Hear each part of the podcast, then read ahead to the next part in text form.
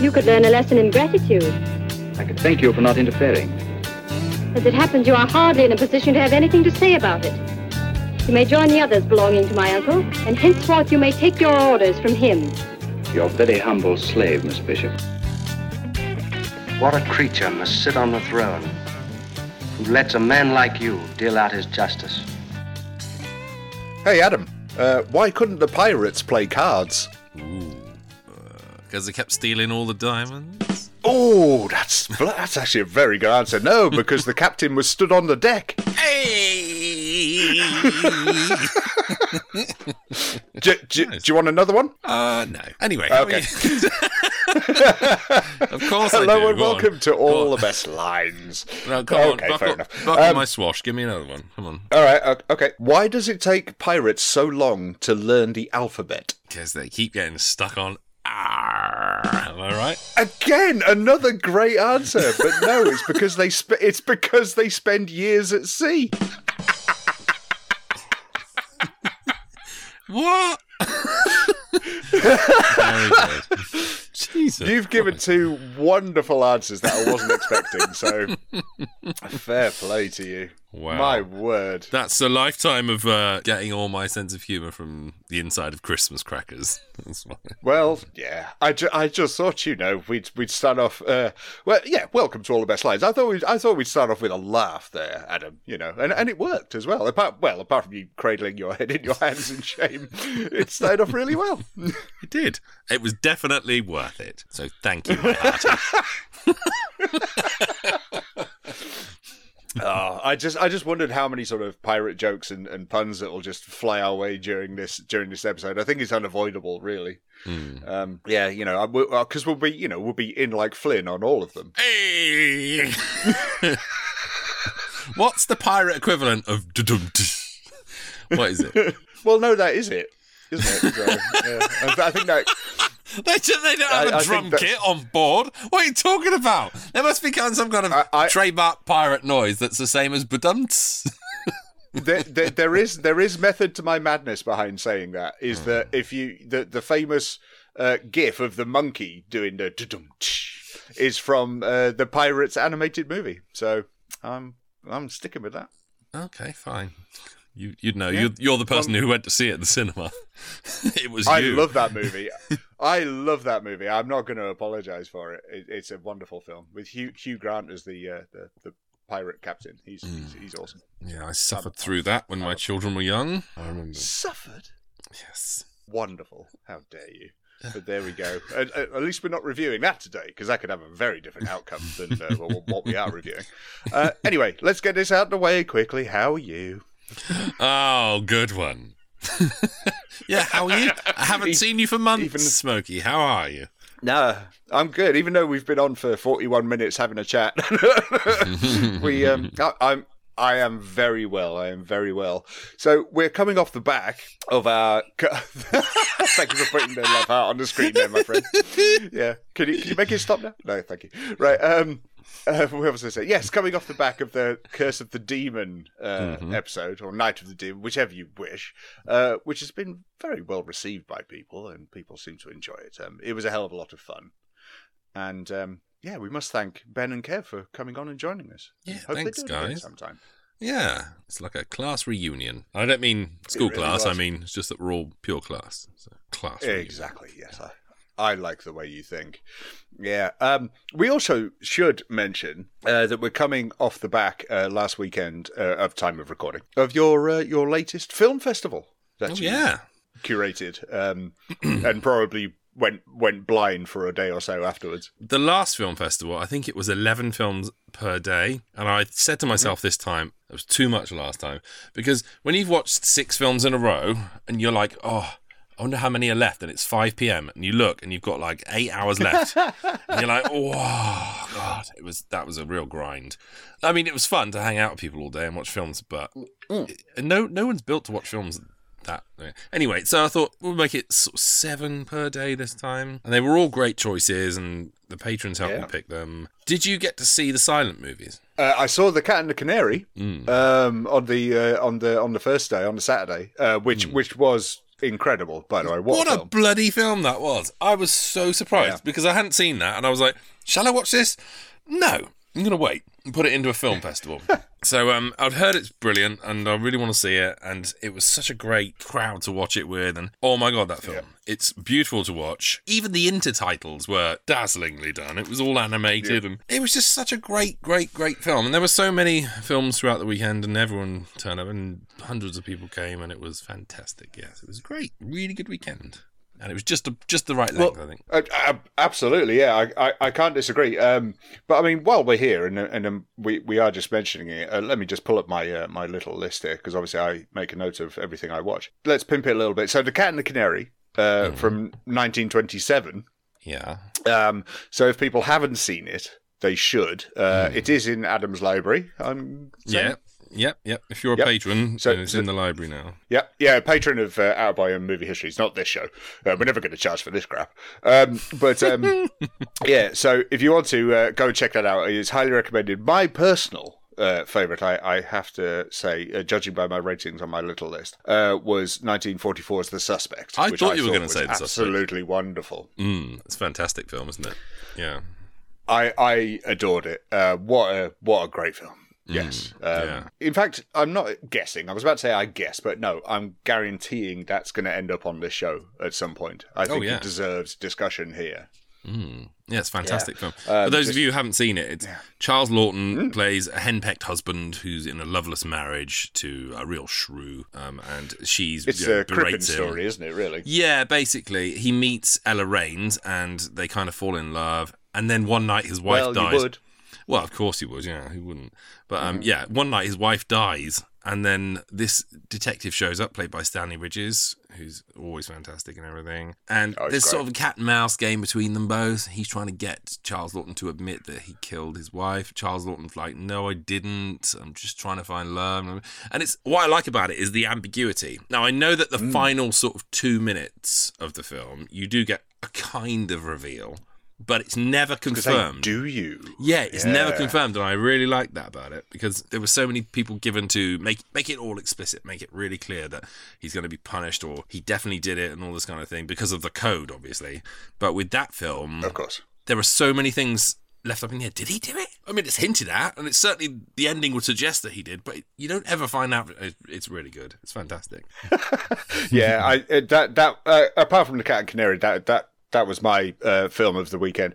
But there was just so many good ones. I, I, I didn't get to stay for the entire time, unfortunately. Um, I did uh, sleep in quote, quote unquotes during the uh, whenever the musical films were on. But uh, yeah, so hey ho. Good. I'm glad you Can't came. have anyway. It's good fun to see you. And Kev came, and I loved Ben it. came, and Yeah, Rob was there, and I mean, 508 The whole gang. Uh, over the two days, so it was like crazy, really. I mean, you know, it was a lot of films anyway. I think it was like 14 films, though. It was really Great good. fun. And everyone was great fun, and the rooms were packed, and it was just really good, and everyone was really into it. So, yeah, it's been great. yeah, yeah. Yeah, it's always a very good atmosphere. So if so if you're out there listening and you aren't a patron uh, of Adams, get on it now and uh, join in for. You've got a year to join in the next one, but we have film clubs every Sunday, so uh, join in on those, and they're a hell of a lot of fun too. Yeah, yeah. Well, that's wonderful. I wanted to touch on that because it was such good fun. Thank you. Um, yeah, no, oh no, no, and, and well done to you. I don't think you, you get enough praise for that because, hell, I mean that's that's a long couple of days for you, pal. well, thank you very much. And talking of screenings, you're doing some Hmm. Hammer screenings as well, aren't you, soon? Yes, that's true. Yeah, uh, we do uh, for the House of Hammer. We do uh, film screenings uh, once, just uh, once a month, and um, yeah, uh, the next one, uh, uh, sadly, at time of recording is tomorrow, so none of you will have heard this. Um, before we move on to today's film, um, a couple of the usual uh, notice board items. We have had an email Okay. um, uh, yeah. Uh, as I said, it's a very brief one, but I think it bears uh, repeating just because I really like it. Um, this was in regards to uh, when we thought the show was ending, then we decided to keep it going. So uh, this is from a little while ago, but I did want to to to read this out on the show. Um, this is from uh, Kevin Whitcomb, who has corresponded with us before. So thank you, Kevin. But uh, Kevin, I just I just like the the the brevity of this um, of this email and um, and and the spirit in which it was written because it starts you So, Kevin, that's a great way to start. he, he says, You was devastated to hear you were finishing one of my favourite podcasts, and then while listening to the podcast in the toilet, you drop the bombshell that you're keeping it going. Don't do this again, chaps. Well, okay, I've got something to tell you. but thank you, Kevin. I did respond that, you know, if you're going to drop a bombshell, a toilet is probably the best place to do it, isn't it? Yeah, it's half the work done for you. Well, you'd like to think so. You're all primed and ready to go, aren't you? So, Depending you on. But, depending on but no- everyone in there, of course. well, this is true. This I mean, is very you, true. if you were having a number one and we caused you to do a number two, then apologies. You can send your laundry bill courtesy to A Roach, P.O. Box. No. okay. Uh, Ben Um, Taylor. But that was it. But yeah. oh no! Can you imagine? Um, so, uh, so we only had one email, but we have had um, we have had a five star rating and review on the old uh, Apple podcast. oh, lovely. Um, like those. Yeah. Yeah, we do, we do. But I, I, I just wanted a, a little bit of assistance on the uh, actual review of the show, if you'll indulge me. Okay. Um, so this is from John Deere Spoker Model D. Okay, Okay. John. hmm And John says, wrap your head around this one. John says, the fact that you're reading this is an indication you might more than interested. Admit it. Stop denying your true self. You'll find more friends than you expected. It's not a lie, is it? I, I don't know what to do with that. I'm, I'm going to say thank you Well, because it's a five star review. well, I think the the general message was supposed to be: if you're here reading this, then get in and subscribe to the show. So thank you very much. Um, and what was the second part again? Uh, st- yeah, stop denying your true self. You'll find more friends than you expected. I mean, can't deny that. You know, I mean, it's just a it's a, it's a human truth. So yeah, don't Okay. ever get human truths in iTunes reviews. So now we Nope. have. No. What a, Okay, a well, it's a proud there you go. Thank you, John Deere spoke bottle. yes, thank you, John. I pr- appreciate that. Yeah, that's, that's very kind of you for the for the five star rating. Thank you. I very much appreciate Yes, you taking the lovely. time. Bless your heart. Thank you very We much. We do. We And- abs- we absolutely do. May I just say, Smokey never denies his true self, which is why he's got no friends.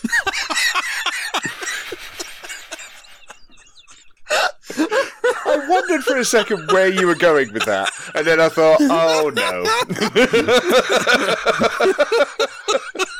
it was just that split second where I thought, oh. I'm sorry, I'm only joking, of course. Abs- it's absolutely fine, my friend. oh, dearie me. Right, come on, let's talk about film. So, last time out, I last time out, I asked you. It's because for- you're smiling, and it, it's- your cheeky little smile always always puts a little song in my heart. Go on, there he is. It's all right. I'm trying. I'm trying. I always try to try to be professional, and it always fails. I'm sending you a love heart. Oh dear. Uh, you are, and I and I appreciate them. Thank you. Um, so last time out, I asked you for a drama, and you came back Yeah. with uh, Captain Blood. Um, Sorry for so- bending the rules there, by the way. I just really wanted to talk about Oh, Captain I- Blood.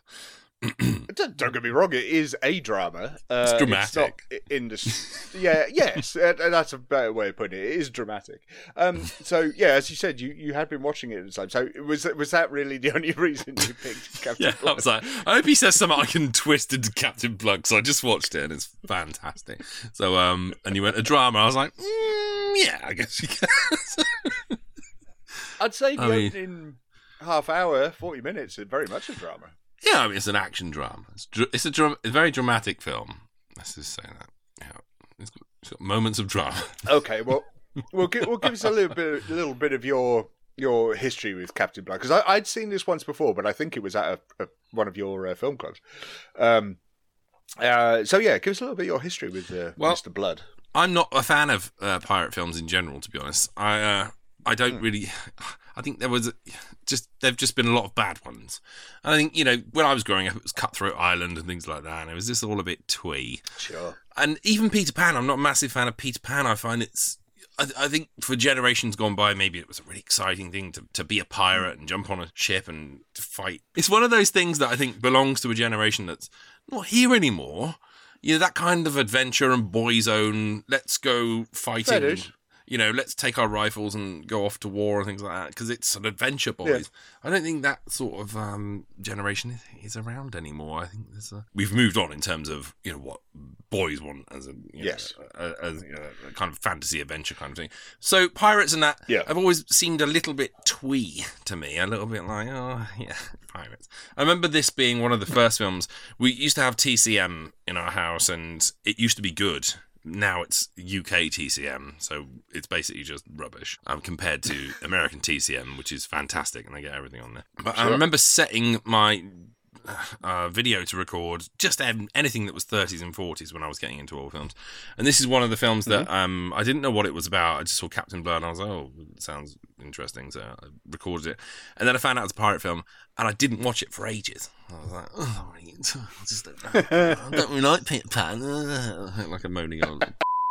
um, and then one day, I I think I you know I had a few beers or something, and I was just flicking through, and I was like, oh, I had that film to watch. I'll just watch it now because I can fall asleep to it.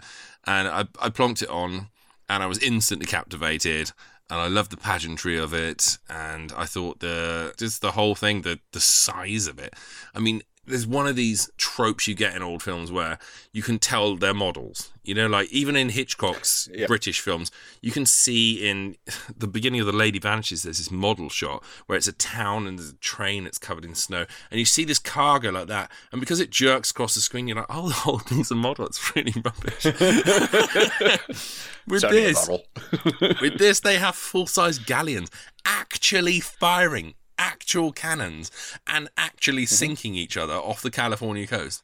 It's massive. There are some model shots in there. There are, I mean, there are a couple, yeah, but I mean, there's a, there's a bit at the end where one galleon is sinking another, and it's it's ripping into it so much. You go, Jesus! I can't believe Jack Warner said, "Yeah, sure, here's a million pounds to build a boat that you can then burn and sink to the bottom of the I'm glad you mentioned Jack. I'm glad you mentioned Yeah. Jack because I want to bring him up in a little bit. So, Okay. yeah. But anyway, I've just always found this film to be the height of escapism. I think it's great fun. Um, it's one of those male fantasy. I totally get that. But it's one of those ones that it's kind of okay because he's honourable and it's got mm-hmm. Basil Rathbone in it and he's, I watch him in anything. and it's a film I can sort of stick on. I wouldn't say I watch it all the time, but I watch it probably mm. once a year. And I think, oh, I'll have a bit of Captain Right. Blood while I'm making Sunday lunch. Yeah, it's a great, fun film, and it's full of people I love as well. You know, Errol Flynn, Olivia de Havilland, Lionel Atwill, Basil Rathbone, Guy Kibbee, all the Warner Brothers faces you love to love. So, yeah. yeah, it's a good one. I like this one. I tell you, it will never change. It really will. No no matter how long we do this show for, it will never stop being one of my most favourite things. Is just pressing you on the head and go go, and you just go, and I just I just love watching it happen. You do it with Val Lewton, you do it with Cary Grant, you do it with Hitchcock. Just go, and off you go, and I just I just love watching it. Oh, it's thanks. wonderful. Uh, it's it's it's my no, it is my pleasure. I absolutely adore it. Um, so as I say, this was my my second viewing for Captain Blood, and I, I do remember enjoying it. Um, but watching it with more of a critical eye this time, I, I did enjoy it again. I did. Um, couple of issues with it, obviously, but um, you know, nothing terrible. Don't kill your desk just because I said that. No, no, Uh, sorry. I'm trying to get a, what looks like a Marmite stain off my shift key. sorry, go on, I'm listening. has, has, has Boris been sat on your keyboard again? Maybe where I fell asleep on it last night. Anyway, sorry, go on.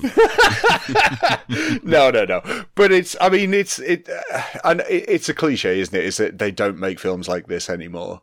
I mean, Hmm. you know, what could what could you go back to that that's anywhere near recent? The Goonies, maybe that you could Yeah. even level mean, level ev- at something boys' own adventure type thing. even the Pirates of the Caribbean films don't have the charm of this. They're uh, too sort of, you know, they're too they're all too busy elbowing you in the ribs and going, oh, "Aren't we clever?"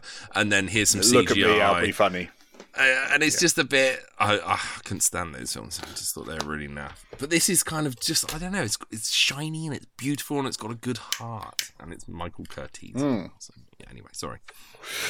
Yeah, no. It, um, just go back to what you said earlier, which uh, reminded me. But, but just because your um, your Bullets and Blood uh, series has just been re-released, and um, the scene where Errol Flynn just kind of doesn't give a shit about who Jack Warner is, and kind of bear hugs him and hits him, and just sort of he's banding out. And, and I'd listened to that. I'd listened to that episode before I rewatched this film, and it gave me a different perspective of Errol Flynn. It was sort of like he did not care. It was just sort of like he's Errol Flynn. So it's like, all right, fair enough. Um, but it is really surprising when you when you know. I mean, what? How would this happen today? That you've got this big budget. Um, uh, I mean, obviously the term uh, com- uh, wasn't around then, but this is a blockbuster Oh, type movie, 100% blockbuster. Yeah. and Errol Flynn was a unknown, Yeah. and so it, what that would not happen today. Yeah, I know. It's incredible, really. And Olivia de Havilland as well. Not like, I mean, she was popular, but not, she wasn't A list. She was, you know, very much a ingenue. Still, I think she was 19, maybe 18. She she she was, yeah. 19, Um, yeah. so she was still like finding her feet, and there she is thrust into the the top earners, the you know the the, the Hollywood gods all of a sudden, and everyone in this film as well. I mean, if you look at the talent, Lionel Atwill, king of Universal Horror, Basil Rathbone. Yep. I mean, you still can't say enough about him. Guy Kibbee, one of the most reliable. eh, This film's just packed. It's like they packed all the talent in Warner Brothers. This thing sat them on ships, made them fire cannons at each other, and then said, "Oh, by the way, here's a new stuff." and this guy swings on, and everyone just goes, "Okay," because he's cool. as he really I, is. I saw our I saw our mutual friend uh, Chris on on Twitter uh, this week saying it's so Hmm. rare to watch a film when you can see a star being born in front of your eyes, and that's exactly Oh, yeah. what you can see with Errol Flynn. yeah. Um, yeah, uh, we'll, we'll come on to Bas- uh, Basil Rathbone in just a bit because that accent demands to be talked about. Um, but there's uh, someone else who I thought was absolutely wonderful is is Donald Meek. I thought uh, he's possibly he's one of the standouts in this. I thought he was absolutely incredible. yeah, he's Um, great. Granted, I did get him confused. Uh, you're going to have to help, help me out here because I didn't read uh, up on this. But he got he I um I got confused with him and uh the guy in uh, Matter of Life and Death. Uh, who also has quite a big nose? Forgive me, but um, yeah, who's uh, on the um, uh, the judging panel in heaven? He, uh, I just I Oh, got you- flashes Raymond of Massey. him. Thank you. Yeah. I just got flashes of him every time, and I was sort of like, they are quite similar, but that's just my uh, naivety. Um, but um, yes, it's an amazing cast. Um, uh, so, I mean, should we should we go through the plot? I mean, we should really, shouldn't we? Yeah, go for it. So we're in the the 1680s, aren't we? At this time period, Mhm. and um, so there's obviously uh, there's a bit of a revolution going on. Mm, yeah, the Uh, Monmouth people, Rebellion. people with the yeah. yeah, people people with the king and people against the king, Mhm. and um, Captain Blood is at the beginning is Doctor Blood, isn't he? By Jeremy Pitt, isn't it? Your friend, Lord Gildoy, wounded at Andrew Bain's farm by the river. Rash fool. He sent me for you. There's no time to lose. Why, to be sure. I'll lose none. Nor my head either. Come in and regain yours while I get my things. I'll wait here. As you please. By the way, I wouldn't want to go see a doctor called Doctor Blood, would you? No, not really. Yeah. I mean, you can't tell whether he's pro blood or anti blood from that name. This is that's actually a very good point. Does he want to stop the flow of blood, or does he want to let it continue? Because actually, in, in the film, he does both. he does. He spills a lot. It's all over the place. He does, uh, but but then he does heal people. So it, yin and yang, isn't it? He puts it back in. you yeah. know. Fair play to him. and the blood too. hey, he was in like Flynn, right? Anyway, so yeah, it's King James II. yeah. Oh, by the way, by the way, uh, let me just let me just stop you right there. Let me just uh, right. So, being my usual self, um, I ended up doing quite a bit of reading about this film for a reason that I will come to later on because it's the most spurious of reasons. But um, yeah, uh, I I actually found out why the term "in like Flynn" exists. I never knew that before. Holy crap! I don't think we'll go into that here. shall we? Nah, let's not go into that. No, not into Anyone that. could look that up. They can. My word. Um, so James II is on the throne, and he's not very popular with the people. So Monmouth mounts a rebellion, and he asks the country to join him. They're going to overthrow the crown. Um, and so the Monmouth rebellion, and it really happened, happened, and uh, all the rebels are being rounded up and shipped off to court, and one of them has been mortally wounded, and uh, Peter Blood, a doctor, is summoned to his aid and asked to help him. And of course, because he's a doctor, he will help anyone. So off he rides in the middle of the night to help. And as he's healing this guy, uh, the soldiers walk in and they come to arrest the, the wounded man, but they also arrest Peter Blood Yeah. for aiding and abetting. Uh, criminal. So he finds himself in court with the rebels, and he declares that I'm not part of the rebellion, but I'm very, very pissed off at the fact that I've been arrested. Peter Blood. Guilty or not guilty? It's entirely innocent I am. Take the stand and face his lordship. Are you guilty or not guilty? You must use the right words. Words, is it? Oh, not guilty. And speaking of words, I'd like to say a few about the injustice of keeping an innocent man locked up for three months. In such filth and heat and ill feeding that my chief regret is I didn't try to pull down the filthy fellow that sits on the throne. Silence. Are you entirely ignorant of the proper procedure of the court? Most happily ignorant up to now. I could gladly have done without this acquaintance. Only wish I bloody had tried to overthrow the king now, because then I, at least I'd be here for a reason. Um, and for Yeah, his uh, he's got a point. defiance, he is shipped off to Port Royal along with the other guys to be slaves. And that's basically how the exotic part of the story starts. He becomes a, a slave. Do you want to talk about the uh, the moment where he's bought? It's quite important. Absolutely. I mean, to, let, us put it this way: if you're going to be bought by anyone, you, you get you want to get bought by Olivia de Havilland, don't you? So you know, I'd, I'd be quite happy with that situation. Ten pounds. It's apparent Miss Bishop wants him more than I do. Sold to Miss Arabella Bishop for ten pounds. Sold to Miss Arabella Bishop for ten pounds. Five pounds. Sold. For a tenner as well. Yeah. Yeah. I mean, I'd, I'd like to put a bit tenner. more worth on myself, but you know, it, this is a long time ago. I mean, ten pounds. I don't think I can command more than a tenner now.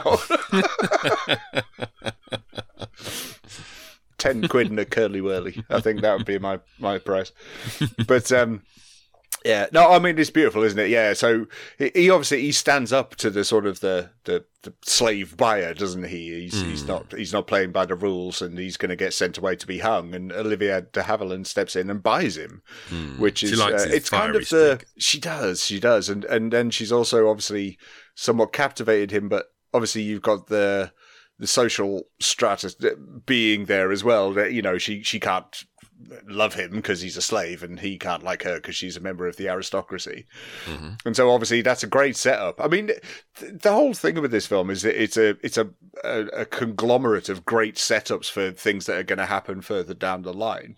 I mean, that's what a, a great film should do. Um, the the only issue I had with this part of the film is that it takes a long time um, to to get a point across that could have been done in a lot in, in a fraction of it.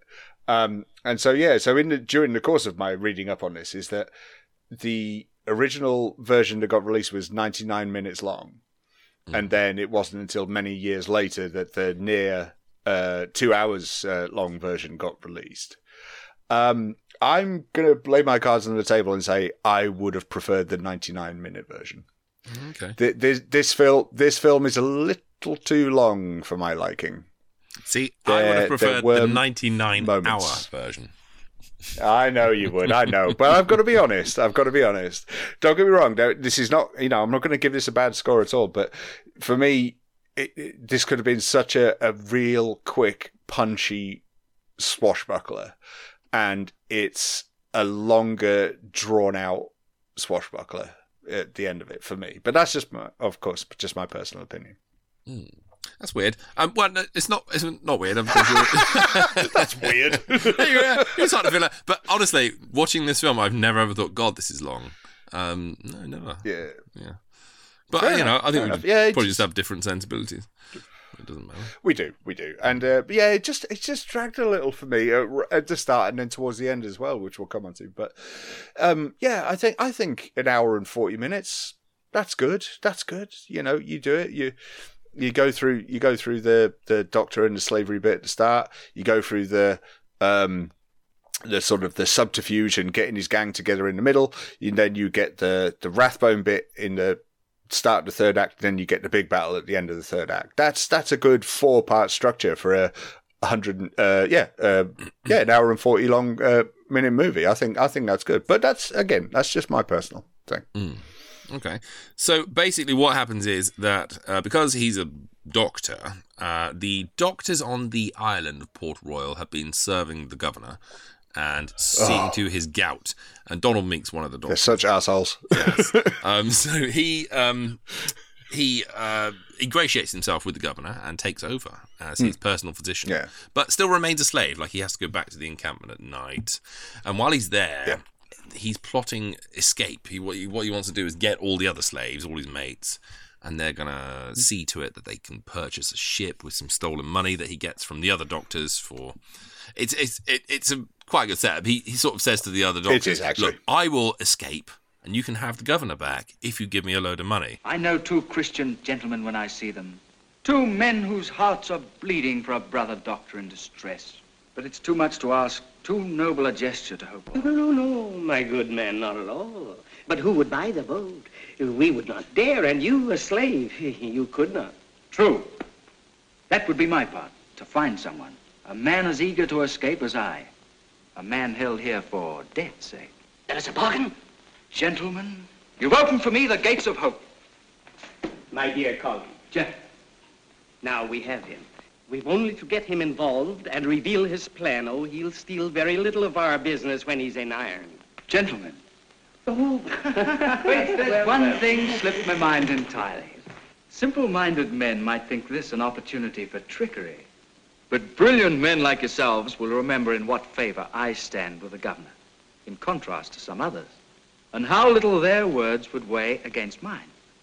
Hi-ho for the governor's foot. Stay, gentlemen.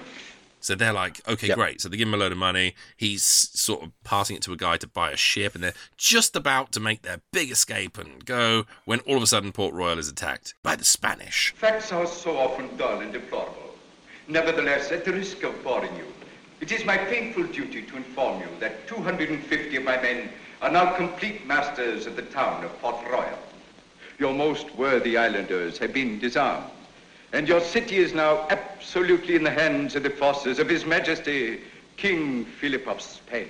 So while this attack is happening, Peter Blood and his crew, who are trying to get out anyway, they and their mm-hmm. ship was sunk by the Spanish, by the way. So what they do is they swim out to the Spanish galleon that's sitting in the harbour, and they overrun it. They take over it, and then they That use the. Spanish's guns against the returning Spanish as they come back on their rowboats, wipe out all the Spanish basically. So the Yeah. baddie of the piece, who is Colonel Bishop, who was the slave owner, he takes a little rowboat out there to say thank you to the brave men who did this. Gets on board and finds out they're all his Oh, slaves. Welcome aboard the Cinco Llagas, Colonel Darlin. You? Was it Peter Blood? Was it you then who took the ship and turned defeat into victory? Myself it was. Myself and these, my friends, and, uh, your friends. It was heroic. Heroic, is it? Bedad, it was epic. You amaze me. On my soul, you deserve well. You all deserve well. And you shall find me grateful. How grateful. Why, I shall ask His Excellency to write home to the King an account of your exploit. And perhaps some portion of your sentences shall be remitted. That's just about what we expected from you. Now, Wolf, Colonel Bishop has a kind heart. But what kind, I'd hate to say. What is this? Why, Colonel Darlin, such unusual generosity from you must be making you feel unwell. Now, as your physician, I'd prescribe a bit of neck stretching. Lads, lads, lads! We shouldn't hang this man. No! No! Tie him over the end of a gun. I'll scatter his innards all over the sugarcane field. You're wasting words, I say. Hang him! So they're like, well, screw you, Colonel Bishop. They throw that's him not good enough. overboard and then they take to the seas and they form this brotherhood And uh, yeah, that's when the old pirating begins. Yeah, yeah. I, I love that scene though when he's sort of doing that because he knows he's in the. Shit. I mean, he stood on a boat full of slaves who are now technically pirates, and he's sort of going, "Well, I can get you some time off." And then they're going, "Right, we'll hang him." And they go, "No, no, no, no, right, hang on. Let's just strap him to a cannon and explode his innards everywhere." No, no, no. Let's just throw him everywhere. And it's like it's this so conventional just discussion about how should we just kill him. And it was, I love that. It's, it's brilliant. And, and very telling, they include almost that entire scene in the trailer, which I thought was great. And so it's a wonderful setup if you were just watching the trailer. Um, yeah, but it's great. Um, let's talk about Errol Flynn, shall we? Okay. I mean, I mean, the man is pure charisma. Mm. Um, he he really is, and uh, uh, thankfully, you know, I mean, that's why he excels so well as as Robin Hood. You've got to presume as well. Yeah. I mean, you know, he's dashing. He, uh, the, the the the he can swing from a rope. He can fight with a sword. He's he's he's uh, he's pure adventure, isn't he? he, he personifies that type of action like p- period historical action hero character. I mean, he could have played Ivanhoe, could play you know Lancelot, anything. He plays Robin Hood. He's legendary as that. He's legendary as Captain Blood. He played so many like swashbuckling roles, the Seahawk and you know Elizabeth and Essex. Mm. He's you know, it's just he's fantastic and hard to see him in other roles. I think I've always found him a little bit like really when I see him in a 1940s rom com that's set in New York or something like that. It's always like, really, Errol Flynn? Is it, not, Okay. is it not quite fit? Well, I don't know. It's just because you're so he's so iconic in these big sword and you know battle scenes and films. When you see him in something quieter and he's not doing that stuff, you do think, why did you put Errol Flynn? yeah, just uh, look, looking at my list, I've only seen him in uh, Captain Blood and, and Robin Hood. So, um, but I mean, he's he's in the Forsyte. What? No, what is he? What? Yeah, he's in the Forsyte saga. Okay, that's that's an interesting role for him. Okay, I mean, Um, Charge of the Light Brigade is brilliant. He's great in Dodge City. I really like him in The Seahawk, which is um, one of these films that Hmm. everyone sort of kind of. Oh yeah, I think I have seen The Seahawk. Seahawk's fantastic. Uh, in fact, I I would say it's probably better than Captain Blood. In in that. Oh, it's, wow. It's yeah, it's, it's it's a fantastic film, and it's you know based on a sort of I mean it's a very fictionalized version of something that happened in English history, and it's got Elizabeth I in it, played by Flora Robson. Anyway, stick to Captain Blood, but yeah, he's fantastic, and as Chris says, you really can see him being born before your eyes. It's Mm. like a, it's like watching him explode. And he's to think this was his first film. We come to Errol Flynn with all this baggage because we know him as Robin Hood and we know him as Captain Blood. But for people who must have seen this film, who just went along paying a know, dime, who's this guy? And all of a sudden he's, Mm. uh, you know, I've asked my hearties and swinging across, and yeah, he's he's all charisma. Fair play to him. He really is, and and and it's great. And uh, and they really couldn't have picked um, anyone better to to sort of go up against him uh, than Basil Rathbone. Hmm. Um, but we, I mean, hmm, that accent though. that that gets that a quote big- unquote French accent. It's. I mean, don't get me wrong. It's not authentic, but I don't mind it. It's definitely old Hollywood. It's old Hollywood French. Yeah, sure. Do you remember when we talked about um, the Pearl of Death? And we would say, you know, and they um, he does his disguised voice at one point, but then they also did they dubbed his voice at another point because it was obviously Basil Rathbone. you know, it's the it's. I was reminded of that in this. You know, it was just sort of, it was just sort of like, okay, yeah, that is battle rap. I'm trying to be French. And I mean, even looking at the trivia, he says he was miscast, and I, I, I he's not miscast. His voice is miscast because he because he is just. I mean that that scene when the two of them are lying on the bed with the uh, lady of ill repute, and you know, and they're, they're you know they're having fun shooting at targets on the ceiling, and then you know, throwing their money about, and that was great. I mean, the camaraderie and the chemistry that those two had was was wonderful. But it was it was all that was sticking in my ear was that voice of, of Basil, and and don't get me wrong, I look you know I love Basil Rathbone, but it was just all like, mm. ooh, it was like a misstep there somewhere. I would have just turned around and said, right, I'll change the script. What what other accent can you do? we'll put you as the navy from that country. English. That's it. um, the thing is, right, he gets fourth billing in this above, you know, blimey, Guy Kibbee, who's in most of the film. And it's crazy because he's only in two scenes. Yeah. Two scenes. He's in the, the brothel scene, and then he yep. takes a ship captive halfway through and meets Errol Flynn on the beach, and that's it, basically. Um, so, yeah. but but you do remember him. He, he he's very mm. he plays a great pirate. He gives good pirate. Yeah, he gives good R. yeah, and also yeah, um, being uh, as good a, a, swordsman as he is, then it, it, you know the, the, the battle scene was was great between them two. You know, mm. the fight scene it was wonderful. Yeah. yeah um, but yeah, it was just it was. I mean, yeah, as I say, just always lovely to see Basil pop up, and yeah, so I was I was happy about that. Um, mm-hmm. Let's talk about Olivia de Havilland.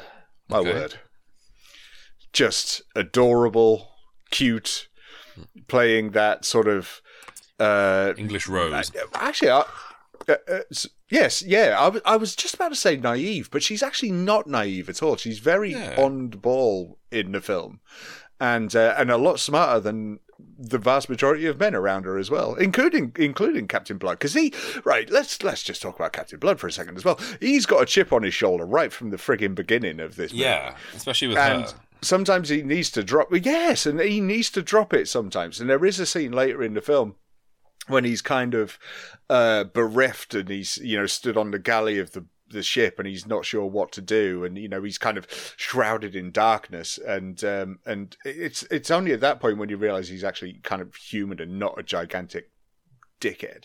And so it was just it was nice to see that he could play that as well. But yeah she's the sort of moral center of this of this film and hmm. and she, she was excellent. I've got no issues with her she is fantastic in this. Yeah um i i do think she does slip into damsel in distress slightly only because that's just that's got to be the script, though. yeah, it? no one. Yeah, of course it is. There's, it's not her fault at all. It's just that's what roles girls were getting in those days. But saying that, there's this whole subplot about the fact that she's bought him, yes, but she set him free, and then they become friends. And then he kind of makes yeah. a pass at her, and she's like, I thought we were friends. And she's very confused. Yeah. And he's like, Oh, yeah. you know, I'm sorry, I won't do it again. And there's this little bit of tension between them both. I've had men tell me they had reasons for admiring me, and some few have even made claims to reasons for loving me. But for a man to store up reasons for resenting me, how refreshing. You must tell me a few of them. The first is reason enough. You bought me. I've had no lack of experiences in my time, but to be bought and sold was a new one. And I was in no mood to thank my purchaser. That I can understand. She sees that he's a very intelligent man. He is very well read and he's learned and he has real potential. I well, thought you were going to say well hung there for a second. Your mind, I tell you what. Sorry. I mean, we can obviously see that. It. it was just the way you said it. She notices he's very well mm-hmm. Read. it was the pause. It was the pause. Don't call him peg leg blood for nothing. anyway, so that's um, not made out of wood, isn't it? I told you we'd get here eventually. uh, when he goes off to be a pirate, she's very hmm. disappointed mm. because she sees it as beneath him. She yeah. so she makes yep. it known that she's just incredibly disappointed because here was a man that she thought was better than that, even though he was a slave. Yep. When he made his escape, I was thrilled and happy. That was before I knew how he would use his freedom. But, but aren't you forgetting that a man's bitter heart may demand revenge? That is the unforgivable thing to have put his revenge above everything else and to have destroyed himself. And that's what he's done. I've seen pirates. I know their ways. Cruel, evil, greedy, plundering peaceful cities, torturing their captives.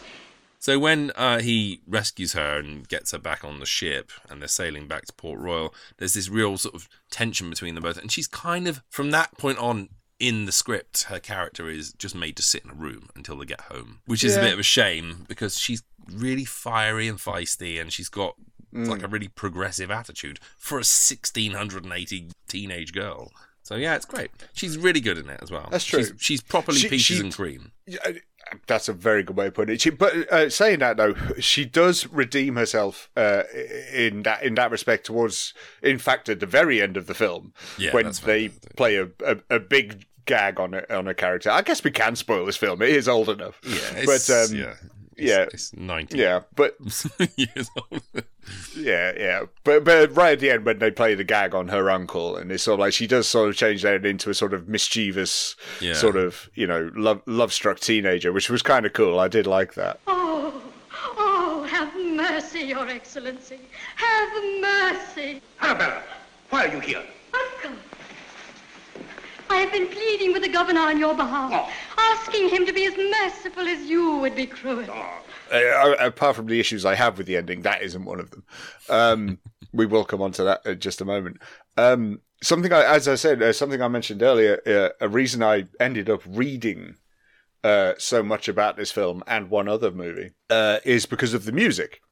Uh, the score for this for this film is epic. I I, mean, it's incredible. I have this score on vinyl because I love it so much. It's brilliant. All Wow. of Korngold's scores are fantastic. He did Robin Hood as well. So, yeah, he's great. Yes, He's yeah. fantastic. I mean, that it, it must be a, like a, a eight vinyl set because the score doesn't stop throughout the entire film. So I mean, it's it, it's but it's so bombastic and it's so full on and it's it's wonderful. It fits this film so well. Yeah. But there's a refrain that echoes through the film that I was like, I've heard this before. I'm like, and and I was just sat there and I'm going, right, you know, close my eyes and I'm going, where have I heard this before?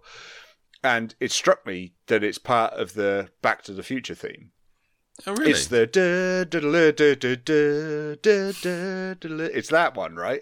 And so I was like, right, Alan Silvestri must have got that from Captain Blood for Back to the Future. And that's how I ended. I read all the trivia on Captain Blood. I read all the trivia on Back to the Future. And by the way, if you want to sit reading for about three hours, just go on the trivia section of Back to the Future because it's never ending. and nowhere could I see that Alan Silvestri had taken this from Captain Blood. But it just just listen for that motif in this film. It happens time and time again.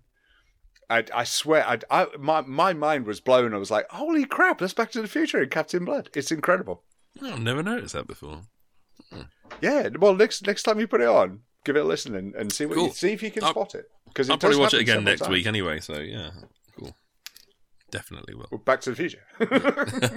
in in between screenings of The Brighton Strangler.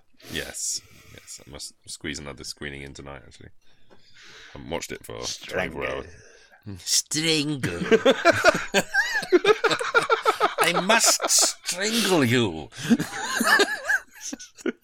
See, what did I say? Just tap him and let him go. Oh, by the way, uh, talking about patron bonuses, so Okay. Zach has transcribed the Brighton Strangler suspense Yes. episode. We have a script, and Mhm. we're going to do some live table reads of the Brighton Strangler We in are. December for Christmas, just to get everyone together. That's gonna be a Zoom fascinating. Yeah, it's gonna be cool. It's gonna be fun. We're gonna have an eggnog, join in, and you can be April, and I'll be Edward Grey.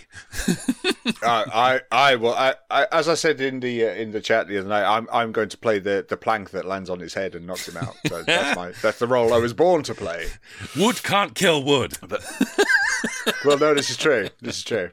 But uh, no, I'm more enough for that. You know, I am. Yeah, I'm looking forward to that. Um, but actually, thank you for reminding me. Uh, another a little aside before we go back to Captain Blood is that um, we need to point out um, is that this episode, um, the Captain Blood episode, will be the very first time that our lovely listeners will be viewing our new lovely artwork for the show. Oh yes, right. I- Okay. I, meant to mention it at the start, and I completely forgot, and I do apologise to the lovely artist. Our, our lovely friend Camille Mm-hmm. um, has done us some new artwork and banners for all the best lines, and they're amazing. They're not just amazing; they're spectacular, aren't they? They're Yeah. oh, mind blowing.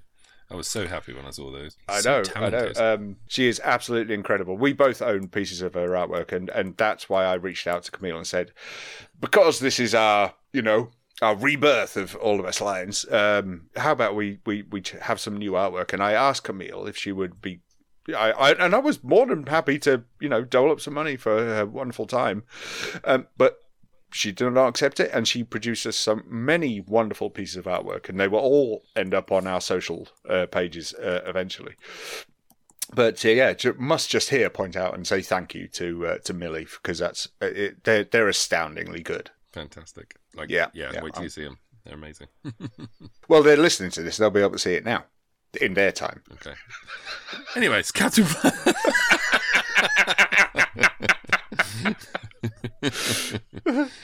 yes, Captain Blood. Um, so I mean, right. So thi- this this was a very expensive film for Warner Brothers to do, and it did incredibly well at the box office. yeah, I mean, So, 1935 uh, as well.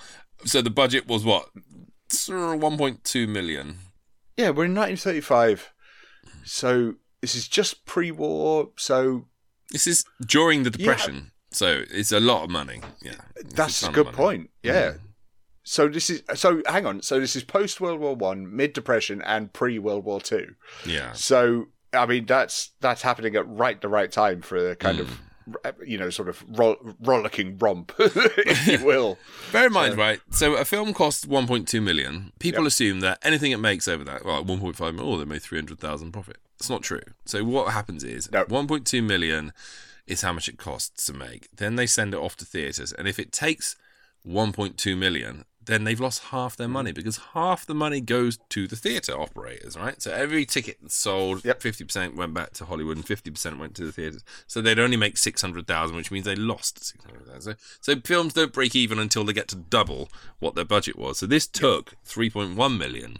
So that's a whacking great profit for Warner Brothers. That's a that's a In it- serious in it just. serious profit. So seven hundred thousand dollar profit, which is uh, the kind of money you can go right. That guy's a star. Let's stick him in more of these things. Hence, Robin Hood. Yeah, yeah. So I mean, a lot of this cast are, are in Robin Hood, aren't they? yeah, yeah, yeah. So I mean, this is basically Uh, every every actor that worked at Warner Brothers almost. yeah, it's uh, yeah, yeah. No, think about it. Yeah. Uh, it's how I mean, uh, uh, and uh, I don't know if you know, but Robin Hood a bigger success or So that had a two million dollar budget, and how much do you reckon it took? uh, we'll go double four. Yes, three point nine eight one. Oh. So I mean, it just got its Oh. budget back. So yeah, I mean, it took more money, but it didn't make as much profit. If you know what I mean.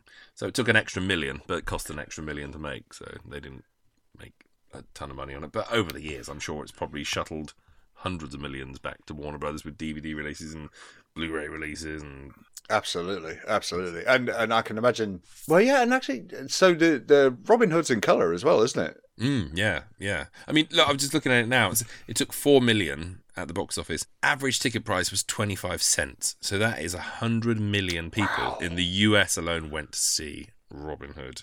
That's incredible. So that, that is incredible. What was the population of the US in 1938?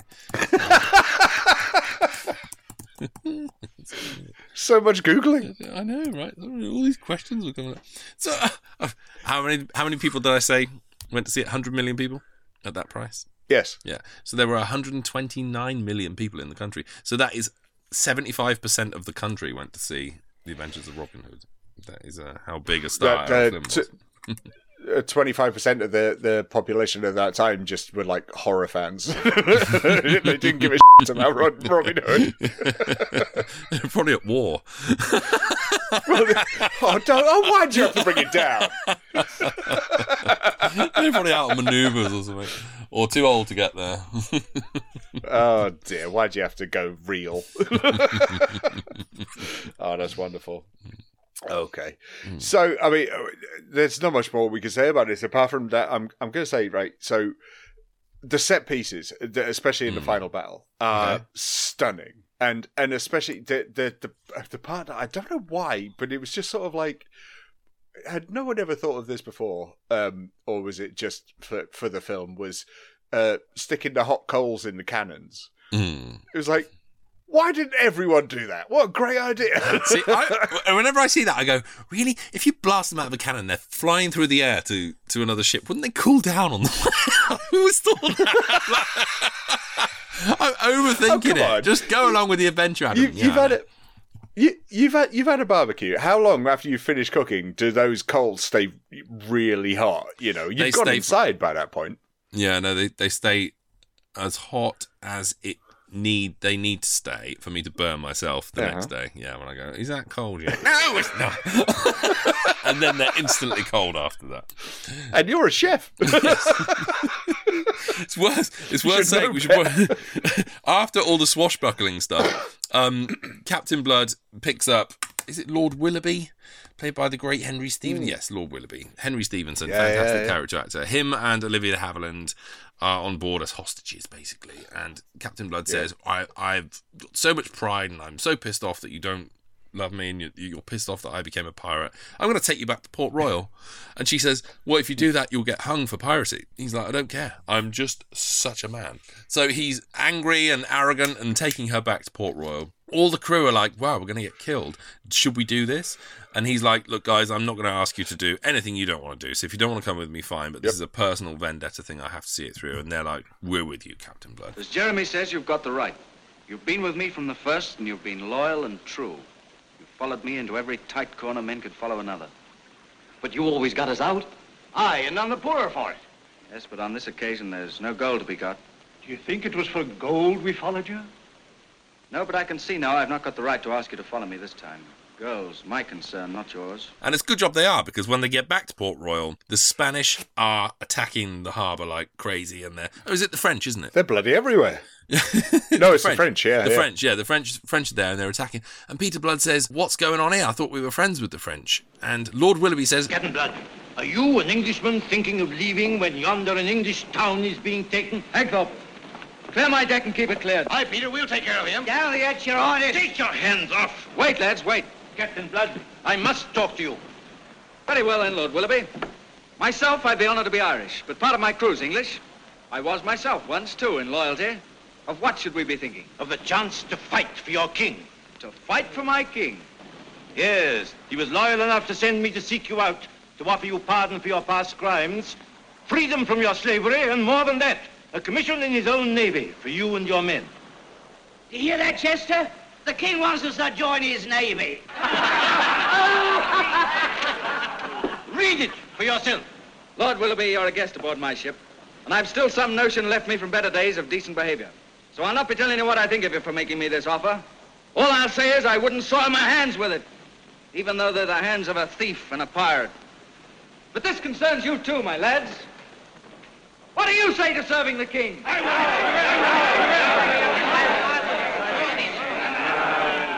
I'd like to serve him with a rope necktie. I'd rot before I'd serve him. I'd sink this ship with all hands before I'd serve him. It would appear then, Lord Willoughby, that my crew is still a little dubious as to the merits of His Majesty's offer. However you hate the king, England is still England. And a bad king is a bad king, and a worse one if he's James. Right. James! This commission is sent by King William. King William? Who may King William be? What's he king of? I'm alluding to His Majesty King William III, William of Orange, who with Queen Mary has come over from the Netherlands and has been ruling England the past two months or more. Do you mean they've roused themselves at home and kicked out that pimple James? Yes, and he's fled to France and is in hiding there. And England and France are at war. The English people will go so far, Captain Blood, and then they get up on their stubborn hind legs. And William sent us this commission? Yes. He knows you're good men, wrongfully sold into slavery. He can use good men in his navy. Faith, it's the long-winded fellow you are. Why didn't you tell us this in the first place? basically, the French are now our enemies, and the king has sent me to ask you if you want a place in the navy to become like get a pardon, win a, win a pardon, and do a bit of heroism for your country. And they all laugh and say, "Ha ha! The king's the one who made us slaves in the first place. Why we just spit on him? You know, hate King James." And he says, "James." Why no? it's not James. It's William. William the Third. He overthrew Yeah. James. That's why we're at war with France. And all of a sudden, Peter Blood's like, "What? I've just heard a startling piece of news. King James is kicked out of England, and good King William reigns in his stead. For me, this changes the shape of the world. For you who are slaves with me, it means that we're no longer slaves, that we once more have a home and a country. For you who are English, it means a chance to fight for your native land. For I now propose to sail into Port Royal and take it from the French. This is gonna be lit. So he goes, "Oh yeah, of course."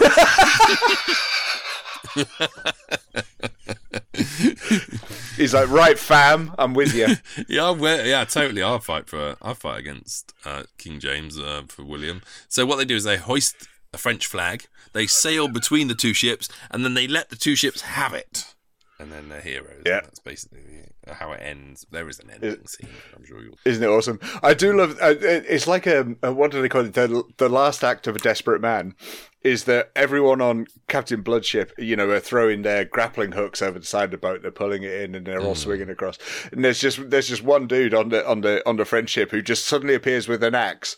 And he manages to chop some ro- one rope, and then he gets shot. And it's just like, oh, why did you even bother?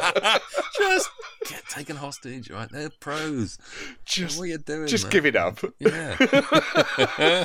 I do, I do- there's a line that I love when he goes, "Oh my god, they, these guys can fire a cannon. They must have been trained in England." oh, our pompous arrogance. It's like, you know, So four, 400 years old and we're still still like that. I know. What's wrong with us? I know. I mean, well, literally, well, literally in um, an hour and twenty minutes, I've literally been saying, "Oh, oh the the Americans can't kick a football. We're going to kick their ass in the World Cup." So that might come up back to bite We'll me on see. the ass. yeah, I know, I know. Apologies to our Yank listeners. Um, but um, before before we move on, um, uh, yeah, I, I've got to I've got to come to my issues with the ending. Um, but look, I'm a pragmatist. I know this is a a pro- product of its time. It's um, a swashbuckling uh, tale that ends up with a romance, which is absolutely fine. But hey, that ending is the epitome of cheese that had me cringing, cringing down to my little toesy toes. Are you talking about the little post battle scene where the, Yes. with her uncle? Really? I, Yes. Do you know what? I've never met I've never met anyone whose whose opinion of films can be so drastically diluted or negatively impacted by the smallest, most silly throwaway. It's not just just like a nice little fun ending. Smokey's like, well, that's it. It's a five. God's I sake, didn't man. say that. Do not, do don't do that. Come on, don't. Oh. don't. And here, look, it's your own fault. You you decided to do this show with me. It's your own fault. But no, look, it's just it's too much. It's too full on. No, it's not. You know the the whole. It is. The whole the whole subterfuge with with sort of the the whole pretending bit of of oh no he's the uncle's going to meet the governor. He's in the shit. And then it's just sort of like oh we all know it's Ro- uh, I was about to say Robin Hood. We all know it's Captain Blood. And it's just and, and then sat on the knee and then a kiss on the cheek and the look in the camera Oh, and it's like beautiful. oh, come on Oh, bring me the beautiful. vomit bucket. Oh, you're just a, an old grouch, that's all. I just, I'm just saying, there's a better way to end that movie. To end it with the, I- as a, the the moment I mentioned before, end it with them uh, playing the trick on the uncle, and it's you know, ooh, oh, you know, kind of gruff kind of moment, and then realizing that he's not gonna die. End it on that. Don't end with the saccharine nonsense that comes afterwards. What the um, the sweet look and the way they press their cheeks together and look like Ugh. dreamily at the camera, and it's sort of like all blurry, a little bit Vaseline on the lens. Good morning, Uncle. Let them have their happy ending, you miserable old Grinch. I, st- I, I still say give them a happy ending, just not that way. That's no, I know you want a Thai massage happy ending. That's well, don't we all? But just not in this movie. No, no. But as I said, look, all my gripes about this film have been rather minor. You've got to give me that, you know. Um, as I said, just a little too long, and uh, yeah, that ending needs uh, altering. cool. I'm sure they'll listen to you. I could do an awesome director's cut of this. I really could. Ah, Adam, you could. sometimes you sometimes you have to realise we have differing opinions on. No, no, it's, exactly what I'm saying. Yeah, that's exactly what I'm saying. I'm saying you're a miserable old. and I that's like it. possibly true. I like it. I, I, I, I, I like to cry over things like that as well. Extreme softy. I just, I, you know, I, I, I think if you'd have just said, you, you, cried know, over the end of the Devil Doll. I did. Yeah, literally, legitimately cried over the end of the Devil. Devil Doll, yeah. I know you did. Um, uh, yeah, no, it's fine. You can have you can have that if you want. Thanks. I appreciate that. Ah, dearie me. Come on then, let's go into some uh, uh, a wrap up and a and a rating. Go on, Cool. you No, for, for no, Captain no. Blood. You go first this time. I always do my Oh, ratings. you want me to go first? Yeah, go. Okay, all right, fair enough. I don't mind. Um, I mean, it's a great film. I really enjoyed it. Um, my uh, uh, uh, my lovely little list of films I have also has my ratings on, and from the and from the first time we we watched it, I don't know how long ago it was. It must have been a couple of years. Um, and I remember enjoying it. And then I saw my rating, and it was a seven out of ten. And so I was sort of like, okay, fair enough. And and then I watched it again, and as I said, I was a bit more critical, and there were bits that weren't for me, and there were bits that were for me. So you know that's what any movie should do for you, really. Um, but it's a it's a spectacle. Um, it's got a wonderful cast. It, the score is incredible. The set pieces are wonderful. The beginning does, in my opinion, could could you could do with being shorter. I think there is a way of doing that quite easily. Um, there is a little moment. Um, sorry, there is actually a big moment in the middle that where nothing happens and it just drags a little bit. And I don't think you need to go through every crew member that deserves their money. don't think that was necessary. Um, but you know, these are all minor gripes, and then, as you know, my feelings about the ending. But what a film! I mean, this is a great film, and uh, and I thoroughly enjoy it. But because of those infractions uh, on my part, um, yeah, it's it's getting an eight out of ten for me. It's still a very very good film, and I enjoy it, and I will watch it again. I would like to see the ninety nine minute version because I think my rating might go up uh, when I see that. So yes, it's an eight out of ten for me, my friend. Cool. You've seen the 99 minute version. It's just that you've seen an extra? 20 minutes as well. That's cheating. There's not wrong though. is it? um, Let it go. no, I, I, um, I'd agree with you. I think it's an eight out of ten. Yeah, but um, I don't. Whoa. I don't think that is a disparaging score. I think that's an excellent score. I think No, a- I don't. I think if you look at it as a five, five star rating, that's that's four stars. And yeah, it's. I, I think it's just such good fun. It's. It don't, I don't think it's the greatest film ever made, but I do think that if you want escapism and romance and heroism and action and some laughs and you want to just be charmed and you want to look through the film as a, a film historian and a film fan and say, oh my God, this Guy Kibbee. Oh my God, this Donald Meek. Oh my God, this Holmes Herbert. Oh my God, this Henry Stephenson. Oh my God, look at Errol Flynn. Oh, yeah. You can look at it as a film fan. and, can, and, and as, as you say, as a spectacle, there's kind of nothing like it because hmm. you don't It's wonderful. I mean, I mean, how often did they put actual boats on the actual sea and actually blow them up and film it? You know, it's like Yeah. a once in a lifetime thing that didn't happen and it will never happen again. You wouldn't get a modern studio doing that for sure. So yeah, I'd love to a- see this on the big screen. yeah, it would be fantastic in a in a lovely restored 4K. Mm. Absolutely, you know, the blacks are black instead of grey because all the prints I think are a little bit washed out. So it's a shame, Yeah. especially as it was so. I don't know. It paved the way because all of these kind of films have been made with Douglas Fairbanks in the in silent Hmm. era, and, and they were really popular. And then they kind of went out of vogue. And Captain Blood brought it back. It was like the the film that proved these big spectacle action period adventure romps could work again. And then they've lasted until well, they're still going today. So it's a Hmm. very important film that I don't think gets enough love. It's an eight out of ten. It's a really good, fun film, and yeah, it's a film you'll love. Cracking movie. yeah, it's Yeah, highly movie. enjoyable. Yeah, yeah, it's well worth watching. Yeah, I I, I love it. It's great. Uh, as I said, my gripes aside, it's I mean they're very minute. It's it's a wonderful film. And I thank you for bringing this to the table because I, I, because sometimes I do look at my list and sort of go, oh, I've seen that, I don't need to see it again. And so I am uh, a lot of the time glad to revisit something. Um, so there we go. That was Captain Blood, and uh, what a hell of a lot of fun it is. If you haven't seen it, I, exactly. If you haven't seen it, I apologise for spoiling some of it, but yeah, go check it out. Before we leave you, uh, as usual, we must go on to what we're watching next. Uh-huh. Now, normally I, I just give a genre or an actor to uh, to Adam, and and he'll pick one at random for me. Um, but I I how do I word this? Right, I have two options for you, um, and I'll, I'll give you them both so you can. It, it's totally on you.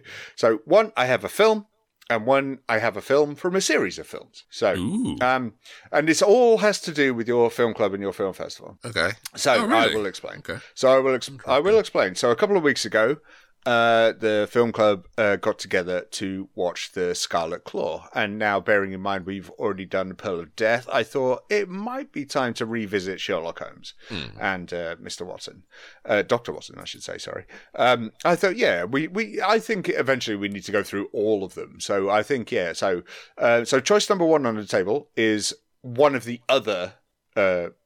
Uh, films from the Sherlock Holmes uh, oeuvre that, there isn't uh, Pearl of Death.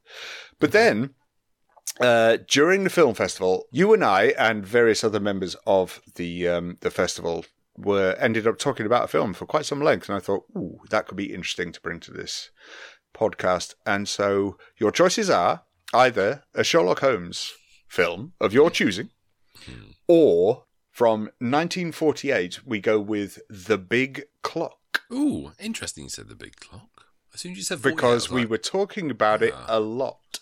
Well, I will go with the big clock because well, I think if we get that one done soon, it'd be a good one to finish Noirvember off with a rewatch of the big clock. Um, yeah, Sherlock Holmes. I love to do them all. Um, I will say the quality is variable. Even though I love them with my heart, I couldn't honestly sit here and argue on behalf of Terror by Night, things like that.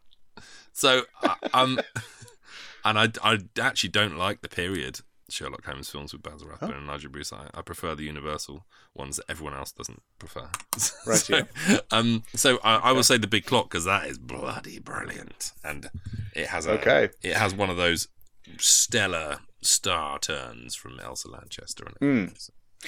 Well, I, I, I will say before last Sunday when we were discussing the big uh, big clock, um, it was nailed on to be a Sherlock Holmes movie next. But when everyone started talking about that, I thought, ooh. There's an opportunity there to uh, to do the big clock, and also I thought uh, when this realization came to me, it was like we'd be doing two um, Basil Rathbone films back to back, so maybe we need to spread that out a little bit. So, um, so we go to Charles Laughton instead. So Yeah, um, that, that's a great film. Yeah. yeah, he's really good in that as well, and um, Ray Milland's great as well. My Love my list says I haven't. My list says I haven't seen it, but I'm something in my head says I have. Maybe I just didn't put my rating down. I'm not sure. I reviewed it a long time ago on Out by Clarence, and Hmm. um, I recently did a Patreon episode where I put the Lux Radio Theatre version of the Big Clock on there. So it's possible That might you, be why. you might have heard the radio version. It's a it's a really good Hmm. it's a really good film, and it's one of those films as well. You're like, I swear I've seen this plot before because it's such an influential plot. It's really clever. Rightio.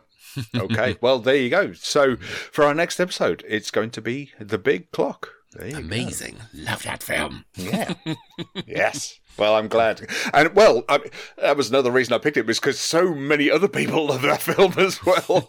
so I thought, well, we might as well strike while the iron's hot on that one. So you know, well, iron's hot was from the 40s, but there you go. Um, yeah. So there we go. The big clock coming next. Well, this has been wonderful. It's been lovely to be back. It's been too long since we were chatting together, and uh, yeah, and uh, I'm glad we got to do Captain Blood because I really did enjoy watching it again. So uh, thank you, uh, thank you for your suggestions as always, my friend. Mm, and thank you. Thank you for suffering through the ending of Captain Blood, uh, Mahati. and don't forget, if you wanna if you wanna give us something to read at the beginning of the next episode, then send us an email at allbestlines at gmail.com. Well said. Yes, Adam loves the email section. So uh, please get them them sent in. Yes, address them all to me. Yes. All your naughty thoughts about Adam, address them all to me. all right, my friend, this has been wonderful. Yes. So, all the best. Lines, my friend.